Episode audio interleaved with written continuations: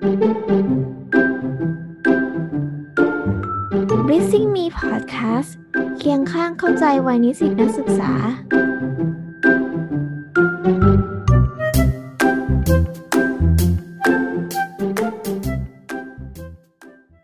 สวัสดีคุณผู้ฟังทุกท่านนะคะสำหรับพอดแคสต์ครั้งนี้ เราได้รับโจทย์มาว่า อึดอัดกับเพื่อนในกลุ่มต้องบอกยังไง โดยเราได้เชิญแขกรับเชิญนักศึกษาที่มีประสบการณ์ทำกิจกรรมทั้งในและนอกมหาวิทยาลัย มาปลดล็อกคำถามนี้กันค่ะ เบื้องต้นเรามาทำความรู้จักกับแขกรับเชิญของเรากันเลยดีกว่าค่ะ สวัสดีค่ะคุณชัก โอเค สวัสดีครับ พี่พา ก็ชื่อชักชัดพงวันแก้วนะครับ ปัจจุบันก็ศึกษาอยู่ที่คณะสังคมสงเคราะห์ศาสตร์ มหาวิทยาลัยธรรมศาสตร์นะครับ แล้วก็ จิตวิทยาการปรึกษามหาวิทยาลัยรามคำแหงครับ แล้วก็ปัจจุบันก็ทำเพจชื่อชักชัดพงศ์ครับ เป็นเพจที่ทำพอดแคสต์แล้วก็บทความเชิงจิตวิทยา ย่อยง่ายๆ ให้คนทั่วไปได้อ่านกันครับ ในพอดแคสต์ตอนนี้เราก็จะมาคุยกันเรื่องของการปรับตัวกับเพื่อนในรั้วมหาวิทยาลัยเนาะเลยอยากให้ชักเล่าว่า เราเป็นคนยังไงและทำกิจกรรมอะไรบ้าง อืม เป็นคนยังไงเป็นคำถามที่ใหญ่มากนะครับ แล้วก็แบบไม่รู้เหมือนกันว่า พอเราพูดไปเนี่ย คนอื่นจะคิดว่าเราเป็นคนแบบนั้นไหมนะใช่คือเท่าที่ผมมองตัวเองเนี่ย ผมคิดว่าตัวเองเป็นคนที่ อืม ถ้าพูดถึงการทำงานในมหาลัย ก็จะมีช่วงที่เคร่งเครียดครับ แล้วก็อืมคาดหวังกับตัวเองสูง คาดหวังกับคนอื่นสูง ยืดหยุ่นน้อย แล้วก็จะมีช่วงที่ค่อยๆผ่อนคลายขึ้นมาจากการที่ ค่อยๆ ถูกโขกสับจากการที่ตัวเองเคร่งเครียดนะครับอืมแล้วก็จะถูกโขกสับจากทั้งความทุกข์จากคนอื่น แล้วก็จากทางตัวเองครับ แล้วก็คิดว่าตอนนี้เนี่ยกำลังอยู่ในสภาวะที่พยายามที่จะ balance ชีวิตให้มันได้มากที่สุด อืม แล้วก็ถามว่าเคยทำกิจกรรมอะไรมาบ้างก็ อืมทำมาเรื่อยๆครับ แล้วก็ทำมาตลอดเลย คิดว่าอัตราส่วนเนี่ย น่าจะพอๆกันกับเรียนอยู่มากกว่าเลย ส่วนโปรเจกต์ล่าสุดที่เพิ่งจบไปก็คือ TEDx ธรรมศาสตร์อยู่ครับ เป็น TED Talk ที่จัดที่อืมโรงเรียนสาธิตมหาวิทยาลัยธรรมศาสตร์ครับ โอ้โห มีทั้งเรียนและทำกิจกรรมนะคะ แล้วเรียนก็โหดนะคะ เรียนสองที่เลยอืมอืมครับกิจกรรมเราก็แบบโอ้ถึงขั้นทำ TEDx เลย เราอยากรู้ว่าชักมีสไตล์การทำงานที่ชอบ หรือคนแบบไหนที่ชักชอบทำงานได้เป็นพิเศษไหม อืมครับ ก็จริง ๆ ผมคิดออกอยู่ประมาณสามอย่างครับ เร็วๆ ก็คืออย่างแรกเลยคือ เป็นคนที่สื่อสารครับ คือสื่อสารความคิดความรู้สึกแล้วก็เจตจำนงของตัวเองความต้องการของตัวเองออกมาว่า ต้องการอะไรกับการทำงานนี้ อย่างที่สองคือมีความตั้งใจแหละตั้งใจในการทำงานแล้วก็อยากทำงานออกมาให้ได้ดี อย่างที่สามสุดท้ายที่ผมคิดว่าสำคัญมาก ๆ เลยคือ ชอบคนที่ตรงต่อเวลาครับ อืม อืม รู้สึกว่ามันเป็นเวลามันเป็นสิ่งเดียวบนโลกนี้ที่ที่มันหายไปแล้วมันเอากลับมาคืนมาไม่ได้ครับ ก็เลยค่อนข้างให้ความสำคัญกับมัน อืม ก็คือสไตล์สไตล์ที่ชักชอบจะเป็นแบบ เอ่อเป็นคนที่สื่อสาร ว่าตอนเนี้ยงานไปถึงไหนแล้วแล้วก็ตั้งใจกับงานที่เราทำในมือเนาะแล้วเราถึงแบบเป็นเรื่องของการตรงต่อเวลา ทีนี้อืมชักเคยเจอเอ่อเหตุการณ์ที่เรารู้สึกอึดอัดกับเพื่อนในกลุ่มไหมแล้วเขาแบบเป็นคนแบบไหนอืมผมคิดว่ามันเป็นเรื่องปกติมากเลยเนาะไม่ว่าจะทำงานหรือไม่ทำงานก็ตามอืมมันก็เจออะไรแบบนี้อยู่แล้ว ก็ถ้าคนแบบไหนเหรอ อืม ก็เป็นคนประเภทที่ตรงข้ามกับสิ่งที่พูดมาทั้งหมดปัจกีครับ ไม่สื่อสารไม่ตั้งใจ ไม่ตรงต่อเวลา ก็จะค่อนข้างทำให้รู้สึกว่า ลมปานภายในมันสั่นสะเทือนได้ ความรู้สึกมันสั่นสะเทือนความอารมณ์ต่างๆ มันอาจจะขึ้นลงได้ง่ายกว่าปกติอะไรอย่างนี้ครับสั้นๆก็คือหัวร้อนใช่ไหมคะก็จะว่าอย่างนั้นก็ได้ครับ อ่าฮะ แล้วกับคนลักษณะเนี้ย เรา เราทำยังไงกับเขา เวลาต้องทำงานกับเขาอะไรอย่างเงี้ยค่ะ อืมทำยังไงกับเขาเหรอ อย่างแรกเลยคือ พยายามจัดการตัวเองก่อนแหละครับ คือก็พยายามสำรวจความคิดความรู้สึกตัวเองว่า มันเกิดอะไรขึ้นกับเวลา เวลาที่เราเจอคนแบบนี้ เวลาที่เราที่เขามาสายมันทำให้เรารู้สึกยังไง เวลาที่เขาไม่ค่อยสื่อสาร มันทำให้เรารู้สึกยังไง เวลาที่เขาไม่ตั้งใจมันทำให้เรารู้สึกยังไงอะไรเงี้ยครับ เราก็จะพยายามทำความเข้าใจจากจุดนั้นว่า เออเราจะทำยังไงต่อไป เช่น ถ้าสมมติว่าเขาไม่ค่อยสื่อสารเนี่ย อาจจะเป็นเพราะเขารู้สึกไม่ปลอดภัยกับเราหรือเปล่า อาจจะเป็นเพราะว่าเขามีพื้นฐานเป็นคนขี้อายหรือเปล่าอืมงั้นถ้าเขาเป็นแบบนั้นเราอาจจะต้องค่อยๆยิงคำถามไปให้เขาได้เปิดโอกาสได้พูดความคิดความรู้สึกของเขามากขึ้น จนเราค่อยๆ มีความสัมพันธ์ที่ดีขึ้น หรือถ้าเขาไม่ค่อยตั้งใจอะไรอย่างนี้เราอาจจะใช้เวลาในการทำความเข้าใจเขาว่า เออมันเกิดอะไรขึ้นกับเขา เช่นเขาไม่ชอบงานนี้ เขาอาจจะยุ่งอยู่เครียดอะไรอย่างเงี้ยครับ อืม อืมอืมก็คือเป็นในแง่ของแบบ เรากลับมาสำรวจตัวเองข้างในก่อนว่ามันเกิดอะไรขึ้นกับอารมณ์ของเราบ้างเนาะอือแล้วฮึก็เราเองเนี่ยก็สื่อสารออกไปก่อนอะคือจะได้แบบอืมเขาจะได้สื่อสารกลับมาให้เราจะได้เข้าใจกันมากขึ้นอะ อืมใช่ครับ โอเค ก็เป็นวิธีการเอ่อที่ทำให้เราได้เข้าใจกันมากขึ้นด้วยเนาะนอกจากแบบการทำงาน อืมอืมอือฮึทีนี้อยากถามในแง่ของแบบ ถ้าเป็นกับเพื่อนเพื่อนนักศึกษาด้วยกันอะไรอย่างเงี้ยอย่างกรณีอือฮึที่อ่าเราเป็นสมมตินะ อยากอันนี้เป็นยกตัวอย่างให้ชักลองตอบดูก็คือ กรณีที่เราเป็นสมาชิกในในทีมอะไรเงี้ยเราเป็นคนขี้อายไม่กล้าคุยแล้วก็แบบ เวลาเพื่อนถามอะไรเนี่ยก็ไม่กล้าเสนอความเห็นกับเพื่อนในกลุ่มเพราะว่าแบบอาจจะกลัวพูดไม่ทันอะไรเงี้ยเราควรจะทำยังไงเพื่อให้งานมันเสร็จหรือว่าผ่านไปได้ อืม หลายครั้งเนาะพอเวลาเรารู้สึกเราขี้อายไม่กล้าคุยเนี่ย มันก็อาจจะนำพามาซึ่งความรู้สึกกังวลเวลาทำงานอืเนาะมแล้วก็จะทำให้เรารู้สึกว่า เอ๊ะไอความคิดเห็นที่เราพูดไปเนี่ยเขาจะโอเคกับความคิดเราหรือเปล่า เขาจะชอบอืมความคิดเราหรือเปล่า แล้วยิ่งประกอบกับการที่เราไม่ค่อยพูดอยู่แล้วเนี่ย มันเหมือนใช่เราไม่ค่อยได้วิ่ง เราก็จะวิ่งพอไปพอเวลาไปวิ่งมันก็จะเหนื่อยใช่ปะครับอ่าเช่ใช่นเดียวกันกับการพูด คือเวลาที่เราไม่ค่อยได้สื่อสารด้วยพื้นฐานที่เราเป็นคนขี้อายเนี่ย ก็อาจจะทำให้เราสื่อสารได้ยากลำบากหน่อย หรือว่าอาจจะรู้สึกเกร็งในการสื่อสารกับคนอื่น ซึ่งความรู้สึกพวกนี้เนี่ย มันก็อาจจะเหนี่ยวรั้งเราไว้เนาะในความรู้สึกทำให้เรา อาจจะไม่ได้พูดความรู้สึกจริง ๆ ของตัวเองออกมา ถามว่า อืม จะทำยังไงเหรอ ถ้าสมมติว่าเราเป็นคนขี้อายแล้ว อาจจะต้องสื่อสารพูดคุยกับคนในทีม จริง ๆ สิ่งหนึ่งที่อยากเชียร์ให้ทำมาก ๆ เลยอะครับ ทั้งคนที่ขี้อายหรือว่า ทั้งคนที่ทั่วไปปกติเนาะก็คือวัฒนธรรมของการกล้า feedback อะครับ ผมชอบประเด็นหนึ่งมาก ๆ เลยคือ การ feedback เนี่ยมันคือความหวังดีที่เราปรารถนาให้ คนคนหนึ่งเขามีโอกาสได้พัฒนาตัวเองอะคือหลายครั้งเวลาเราขี้อายหรือเรากังวลอะเราอาจจะหมกมุ่นกับตัวเองนิดนึงว่าแบบ เอ๊ะเขาจะเป็นยังไงเขาจะคิดยังไงนะจนบางครั้งเราอาจจะเผลอลืมไปก็ได้ว่าเฮ้ย จริง ๆไอการที่เราพูดความจริงออกไปเนี่ย มันก็เป็นโอกาสให้เขาได้พัฒนาตัวเองนะ แล้วมันก็คือการหวังดีกับความเป็นเขาอะ แล้วบนโลกนี้เนี่ยผมคิดว่ามันมีคนค่อนข้างน้อยเนาะที่จะกล้าพูดความจริงออกมาอืซึ่งมความจริงนั้นบางทีมันอาจจะเจ็บเลยด้วยซ้ำแต่มันเป็นความจริงที่มันดีอะมันเป็นความจริงที่ทำให้คนคนนั้นเขาเติบโตแล้วก็งอกงาม แล้วเราอืรู้สึกว่าหลายครั้งเนี่ย พอเวลามันมีคนที่มา feedback เราตรงๆ เนี่ย เราอาจจะอยากรักษาเขาไว้เลยด้วยก็ได้ เพราะว่ามันมีคนไม่เยอะอะที่เป็นแบบนี้ ก็เลยอยากเชียร์จริงๆอะครับว่าการ feedback หรือการพูดความรู้สึกเนี่ยมันเป็นสิ่งที่ดีมากๆ แล้วก็บางทีมันอาจจะสะเทือนเขาแหละ แต่สุดท้ายเรารู้ว่ามันจะมีประโยชน์ต่อเขาในอนาคต แล้วผมคิดว่าเราอาจจะต้องยึดถึงจุดประโยชน์ร่วมที่มันเป็นประโยชน์จริงๆนะแล้วก็สื่อสารไปด้วยความรู้สึกที่เราปรารถนาดีต่องานนี้จริงๆนะแล้วแม้วันนี้เขาอาจจะรู้สึกสะเทือนใจแล้วอาจจะรู้สึกว่าเฮ้ยเขาไม่ชอบเลยที่ เราสื่อสารหรือฟีดแบ็กไปตรงๆอะแต่เรา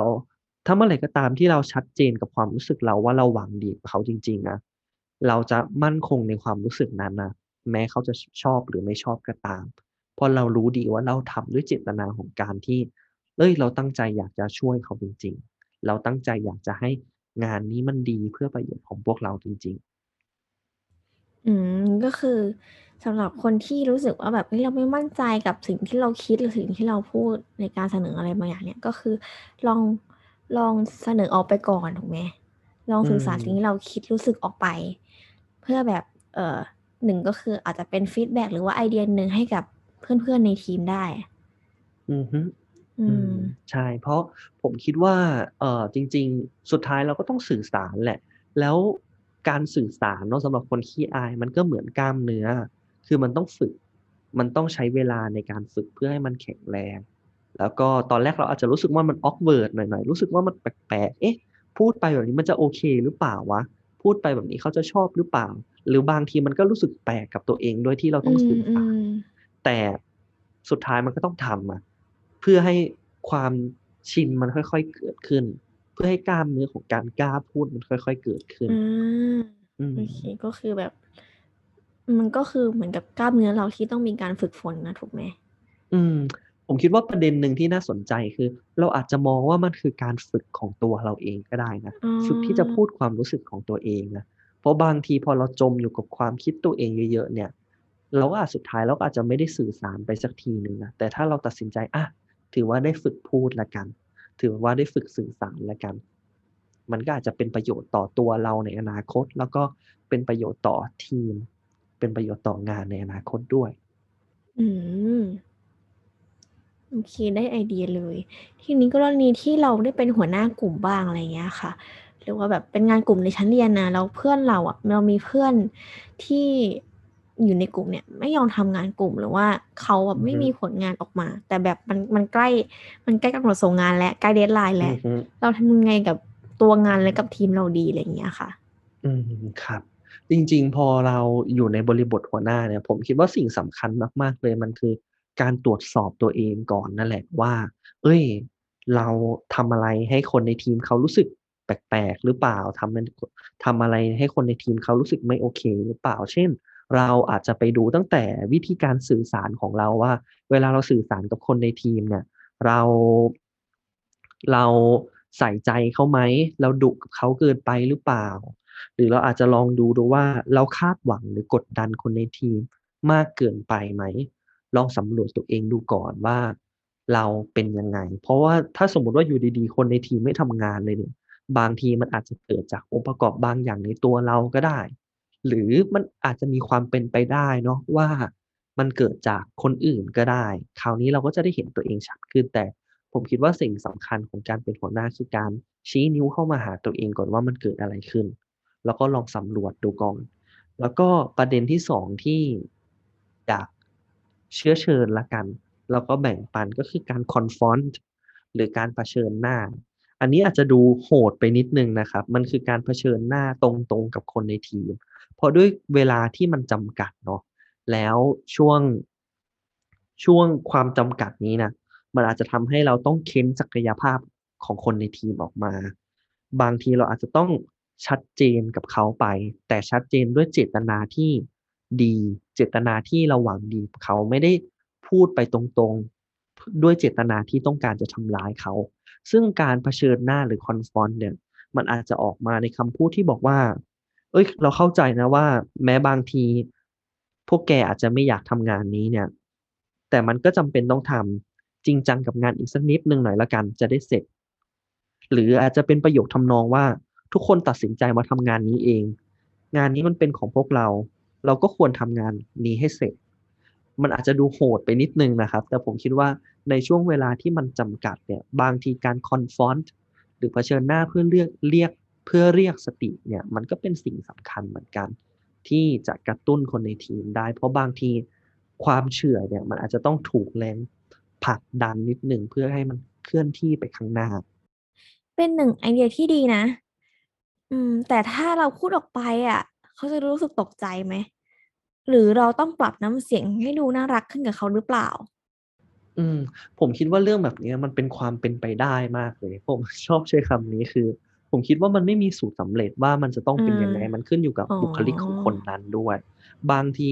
ที่ผมใช้ หรือเห็นคนในทีมใช้อะ บางทีเราก็พูดด้วยน้ำเสียงที่ จริงจังนิดหนึ่งอะครับ แต่คือเราไม่ได้พูดด้วยความรู้สึกว่าเราตั้งใจจะทำร้ายเขา แต่เราแค่ชัดเจนว่า อันนี้มันคือสิ่งที่เราต้องทำแล้วมันถึงเวลาแล้ว เวลามันใกล้เข้ามาแล้ว หรือบางคนอาจจะพูดด้วยน้ำเสียงที่มันซอฟต์แต่มันดูน่ากลัวมันก็เป็นไปได้เหมือนกัน เพราะฉะนั้นผมคิดว่าเออมันน่าจะขึ้นอยู่กับสไตล์ของแต่ละคน แต่สุดท้ายนั่นแหละครับ ไม่ว่าเราจะใช้วิธีอะไรก็ตามที่พูดมาก่อนหน้านี้เนี่ย มันเป็นความเป็นไปได้เฉยๆว่า มันจะเป็นไปได้ยังไงบ้าง สุดท้ายเราก็ต้องดูสถานการณ์อยู่ดี ว่าคนที่อยู่ตรงหน้าเขาเหมาะกับวิธีแบบไหน อืมโอเค แล้วถ้ามันเป็นงานแบบงานชมรมหรืองานอาสาอะไรเงี้ยที่เอาตรงๆ คือมันก็ไม่ได้มีเอ่อภาระผูกพันอะไรมากนัก ไม่เหมือนกับงานกลุ่มในห้องที่แบบเราทำเพื่อเกรดทำเพื่อการสอบอะไรเงี้ยเออทุกคนจะเป็นเหมือนกับสมาชิกที่อาสาเข้ามาทำ แต่งานในที่เราเป็นคนรับผิดชอบหลักหรือเป็นหัวหน้า ก็จะเป็นคนที่ไปติดต่อผู้ใหญ่อะไรเงี้ยเออทีเนี้ยเหตุการณ์ก็คือถ้าทีมงานหลักๆอะ่ะหายตัวไปในช่วงใกล้งานหรือว่าอาจจะป่วยหรืออะไรก็ตามอะไรเงี้ยเออ มันมีมันมีวิธีการจัดการตรงนี้ยังไงบ้างดี อืม สมมุติเนาะว่าเราทำงานชมรมที่มันไม่ได้มีคอมมิชเมนต์หรือคำมั่นสัญญาอะไรเลย แล้วก็คนในทีมก็อาจจะหายตัวไป แบบเหมือนนินจาเลย เราจะทำยังไงดี คือผมคิดว่าอย่างแรกเลยในการทำงานที่มันไม่ได้มีคอมมิชเมนต์หรือว่ามันไม่ได้จำเป็นต้องทำเหมือนงานในห้องเรียนเนี่ย สิ่งสำคัญมากๆเลยคือ ความสัมพันธ์ที่ดีของคนในทีมครับ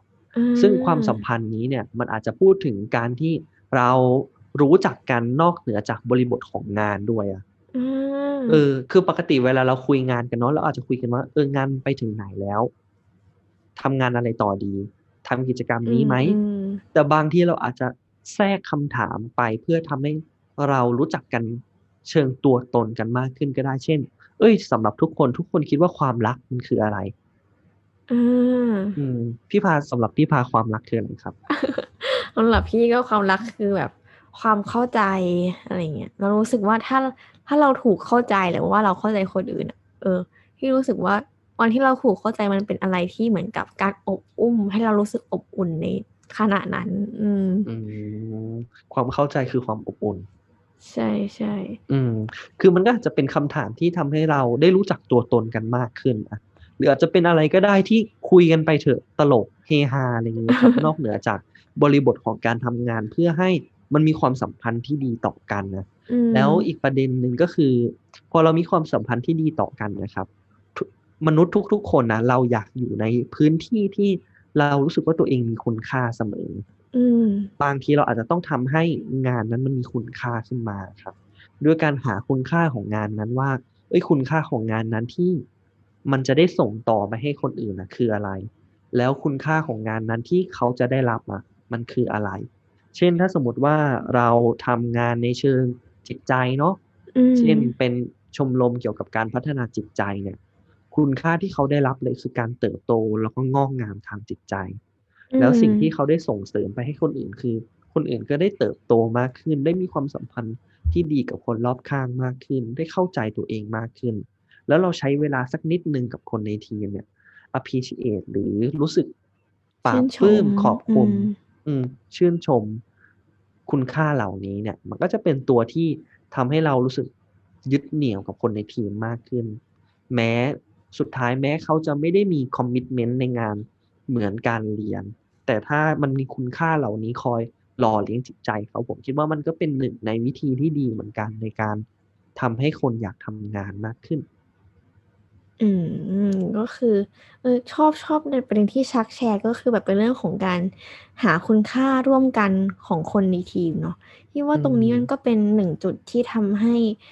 เอ่อคนในทีมเชื่อมโยงกัน ไม่ว่าผลงานออกมามันจะแบบอาจจะสำเร็จหรือว่าอาจจะแบบ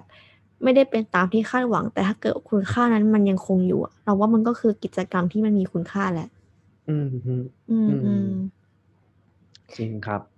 แล้วก็จริง ๆ ผมคิดว่าสิ่งนี้นี่แหละ คือคีย์ที่สำคัญมาก ๆ ในทุกการทำงาน แล้วมันก็อาจจะออกมาในที่ผ่านมาที่ ที่ผ่านมาที่ผมเคยทำเนาะอันนี้แชร์ส่วนตัวคือ มันก็อาจบางครั้งมันอาจจะดูขายฝันมากๆอะสำหรับคนทั่วไปที่ฟังมาแต่เรารู้สึกว่าเราเชื่อมั่นในความรู้สึกนี้จริงๆว่า งานเรามันกำลังจะส่งต่ออะไรบางอย่างที่มันดีให้กับคนอื่นนะเช่นมันอาจจะส่งต่อให้คนอ่านเนี่ยเขามีความสัมพันธ์ที่ดีกับคนรอบข้างมากขึ้น แล้วเรารู้ดีอะว่า การที่มีความสัมพันธ์ที่ดีมันคือของขวัญที่วิเศษที่สุดแล้ว ที่มนุษย์คนที่มนุษย์คนหนึ่งจะ มอบให้อีกคนหนึ่งได้ แล้วมันเป็นแหล่งพลังงานของความสุขที่ท่วมท้นที่สุดแล้วอะเพราะฉะนั้นพอเรา appreciate กับความรู้สึกพวกนี้มันก็เป็นตัวหล่อเลี้ยงจิตใจชั้นดีเลยแหละ อืมตะกี้พอหลับตาฟังประโยคเมื่อกี้เราเห็นเหมือนกับบับเบิลรูปหัวใจลอยไว้เต็มห้องเลยนะคะ แบบความรักตลบอบอวนเต็มห้องอะไรอย่างงี้อืเอมอก็ฟังแล้วก็รู้สึกว่าแบบ เป็นเป็นบรรยากาศการทำงานที่เราอิ่มไปในตัวด้วยเนาะอิ่มอกอิ่มใจอืมถูกไหมอืมอืมอืมทีนี้กลับมาที่คำถามอีกอย่างหนึ่งก็คือ มันมีวิธีการสื่อสารอย่างสันติยังไงแล้วมันได้ผลงานในเมื่อแบบบางครั้งมันก็ต้องแบบเป็นความรักอะไรอย่างเงี้ยที่เราต้องส่งมอบออกไป แต่ว่ามันก็ต้องได้งานเหมือนกันอะไรอย่างเงี้ยค่ะ มันมีแบบเทคนิคยังไงไหมอืม จริง ๆ พอพูดถึงวิธีการสื่อสารอย่างสันติเนี่ยมันอาจจะพูดถึงความเป็นไปได้ละกันว่า มันมีความเป็นไปได้ในการสื่อสารยังไงได้บ้างนะครับเอ่อจริง ๆ อย่างแรกเลยเนี่ย ผมคิดว่าเราต้องชี้นิ้วกลับเข้ามาหาที่ตัวเองก่อนว่า เอ้ย ในระหว่างที่เราทำงานเนี่ย ในระหว่างที่เรากำลังอยู่ในชมรมอยู่ในทีมอืมของเราเนี่ย เรารู้สึกยังไงบ้างก่อนที่เราจะสื่อสารออกไป แน่นอนแหละว่าถ้าเรารู้สึกว่าตัวเองโกรธอยู่ เราไม่พอใจอยู่เนี่ย การสื่อสารอาจจะทำให้เกิดการกระทบกระทั่งได้ จากที่เราจะสื่อสารไปที่เป้าหมายของการทำงาน เราอาจจะสื่อสารไปที่การโจมตีคนอื่น โดยที่เราไม่รู้ตัวหรือเปล่า เพราะฉะนั้นการสำการกลับมาสังเกตเพื่อตระหนักรู้ในตัวเองเนี่ย มันเป็นสิ่งที่สำคัญมาก ๆ เราอาจจะดูก็ได้ว่า เอ้ย วันนี้เนี่ย เรารู้สึกยังไงก่อนที่เราจะไปพูดกับเขา เรารู้สึกยังไง เราคิดยังไง ถ้าเรารู้สึกว่า เอยจิตใจเรามันร้อนรุ่มอยู่ เราอาจจะ พักตัวเองก่อนนิดหนึ่งแต่ถ้าเรารู้สึกว่า เออเนี่ย วันนี้พร้อมแล้วแหละก็อาจจะค่อยๆสื่อสารออกไป อย่างแรกเลยมันคือเจตนาเนาะว่าเราสื่อสารไปด้วยเจตนาแบบไหน คือมนุษย์เนี่ยมันมีความสามารถหนึ่งในการอ่านเจตนาคนอื่นได้แหละ ว่าคนที่เราคุยด้วยอยู่เนี่ย หรือคนที่เขากำลังมาพูดกับเราเนี่ยเขามีเจตนายังไงในการพูด เพราะฉะนั้นเมื่อไหร่ก็ตามที่เรามีเจตนาที่ดีตั้งเจตนานี้ไว้ มันก็จะช่วยให้เรามีท่าทางที่มันเป็นมิตรมากขึ้นนะครับ อืม แต่ถ้าเมื่อไหร่ก็ตามที่มันมีคนที่มีเจตนาไม่ดีบางทีเรารู้ได้ตั้งแต่ภาษากายของเขาแล้วอะโดยอัตโนมัติเลยด้วยซ้ำมันก็จะมีกลไกทางจิตใจของเราที่พยายามอ่านเจตนาของคนอื่น แล้วก็ต่อมาเนี่ยผมคิดว่ามันคือการค่อยๆ พูดถึงความรู้สึกของตัวเราในการสื่อสารว่า เอ้ยเรารู้สึกยังไงกับเหตุการณ์ที่มันเกิดขึ้น แล้วก็บอกถึงขั้นตอนของมัน เอ้ยบอกถึงความต้องการของมันว่า เราต้องการให้งานนี้มันเป็นอย่างไร แล้วก็อาจจะขอร้องเข้าไป ไม่ใช่คำสั่งในการขอร้อง อย่างแรกเนี่ยความรู้สึกวิธีการพูดความรู้สึกเนี่ย ความรู้สึกจะเป็นคำสั้น ๆนะครับ ไม่กี่คำมันจะไม่ใช่คำว่า ฉันรู้สึกอยากไปกินข้าวจังเลย อันนี้เนี่ยไม่ใช่ความรู้สึก ฉันรู้สึกอยากทำงานจังเลย อันนี้ไม่ใช่ความรู้สึก แต่มันคือเหมือนเป็นประโยคที่บอก ถึงสิ่งที่อยู่ภายใน ความรู้สึกจะเป็นคำว่า ฉันเป็นห่วง ฉันรู้สึกกังวลอะไรแบบนี้ ถ้าเราเอาสามเซตนี้เนี่ยมารวมกันครับ ก็อาจจะเป็นคำการบอกว่า เอ้ยตอนนี้เรารู้สึกเป็นห่วง กลัวงานไม่เสร็จจังเลย อยากให้พวกเราช่วยกันทำงานให้เสร็จดีไหมทุกคนคิดว่ายังไงบ้าง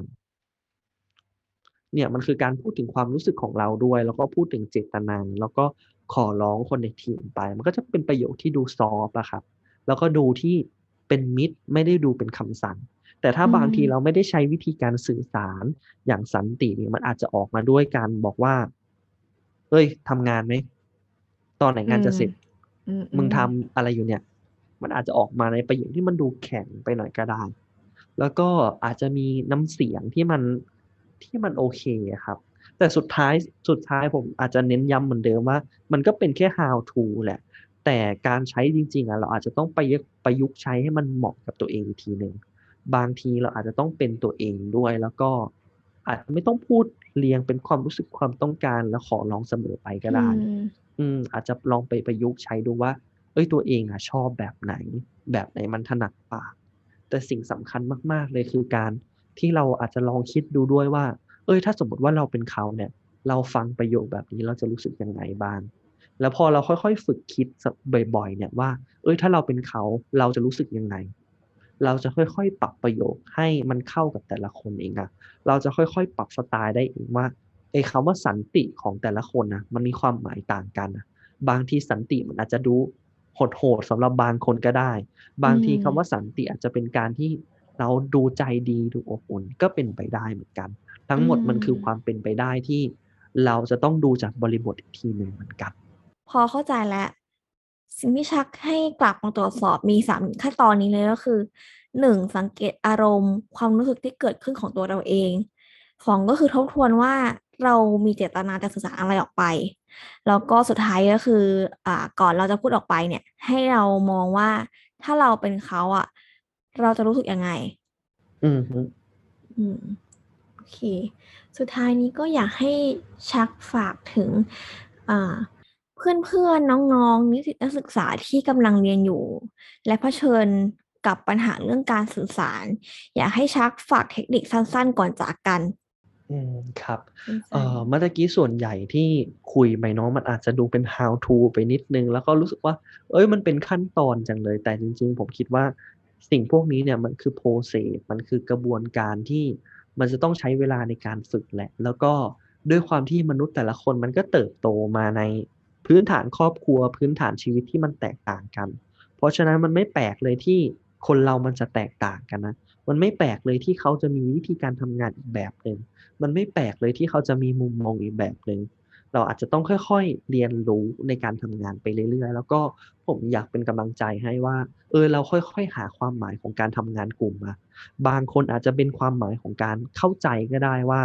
เอ้ย เราทำงานกลุ่มเพื่อที่จะได้เข้าใจความแตกต่างของคนไงล่ะ เพื่อที่จะยอมรับเพื่อที่จะได้มีความสุขมากขึ้น แล้วจริงๆ แค่คำว่าเข้าใจความแตกต่าง มันก็คือหัวข้อที่ใหญ่มาก ๆ แล้วในการที่จะ ทำงานในการที่จะเติบโตในการใช้ชีวิตในการทำงานที่เราจะต้องเจอคนไปเรื่อยๆ เพราะฉะนั้นก็อยากเป็นกำลังใจให้มาก ๆครับว่าเออทุกอย่างมันเป็นโปรเซสแล้วก็ค่อยๆใจดีกับตัวเอง ในระหว่างที่มันอาจจะเจอสิ่งที่มันถูกใจบ้าง ไม่ถูกใจบ้าง สิ่งที่อาจจะทำให้หัวใจกรีดร้องบ้าง แต่เราก็ค่อยๆเป็นค่อย ๆ ไปกับทุกความรู้สึกกับทุกอย่างที่มันเกิดขึ้น แล้วเราเชื่อว่าสุดท้ายถ้าเราใจดีกับตัวเองมากพอเนี่ย เราจะค่อยๆส่งต่อความใจดีนั้นให้กับคนอื่นได้ ถ้าเราคุยดีๆ กับตัวเอง เราจะค่อย ๆ ส่งต่อการคุยดีๆ แบบนี้ให้คนอื่นได้ด้วย ถ้าเราเข้าใจตัวเอง เราจะค่อย ๆ เข้าใจคนอื่น แล้วสุดท้ายมันก็จะเป็นสันติในทุกอย่างของชีวิตด้วยนะครับ อืม สุดท้ายนี้เราก็ขอสรุปหัวข้อที่เราคุยกันวันนี้ ในเรื่องอ,อึดอัดกับเรื่องต้องทำยังไงเนาะ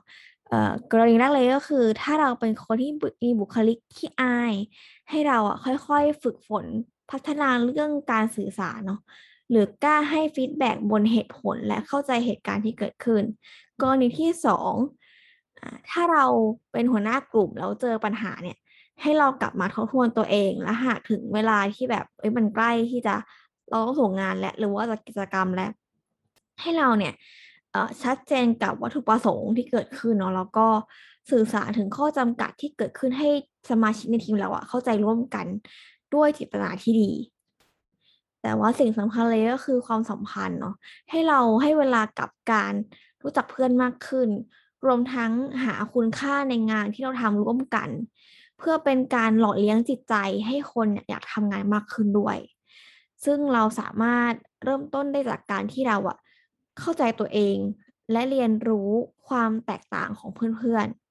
ๆ สุดท้ายในพอดแคสต์นี้ก็ขอขอบคุณชักมาก ๆ เลยค่ะ แล้วพวกเรามาพบกันใหม่ในพอดแคสต์ตอนถัดไปนะคะ Blessing Me Podcast เคียงข้างเข้าใจวัยนิสิตนักศึกษา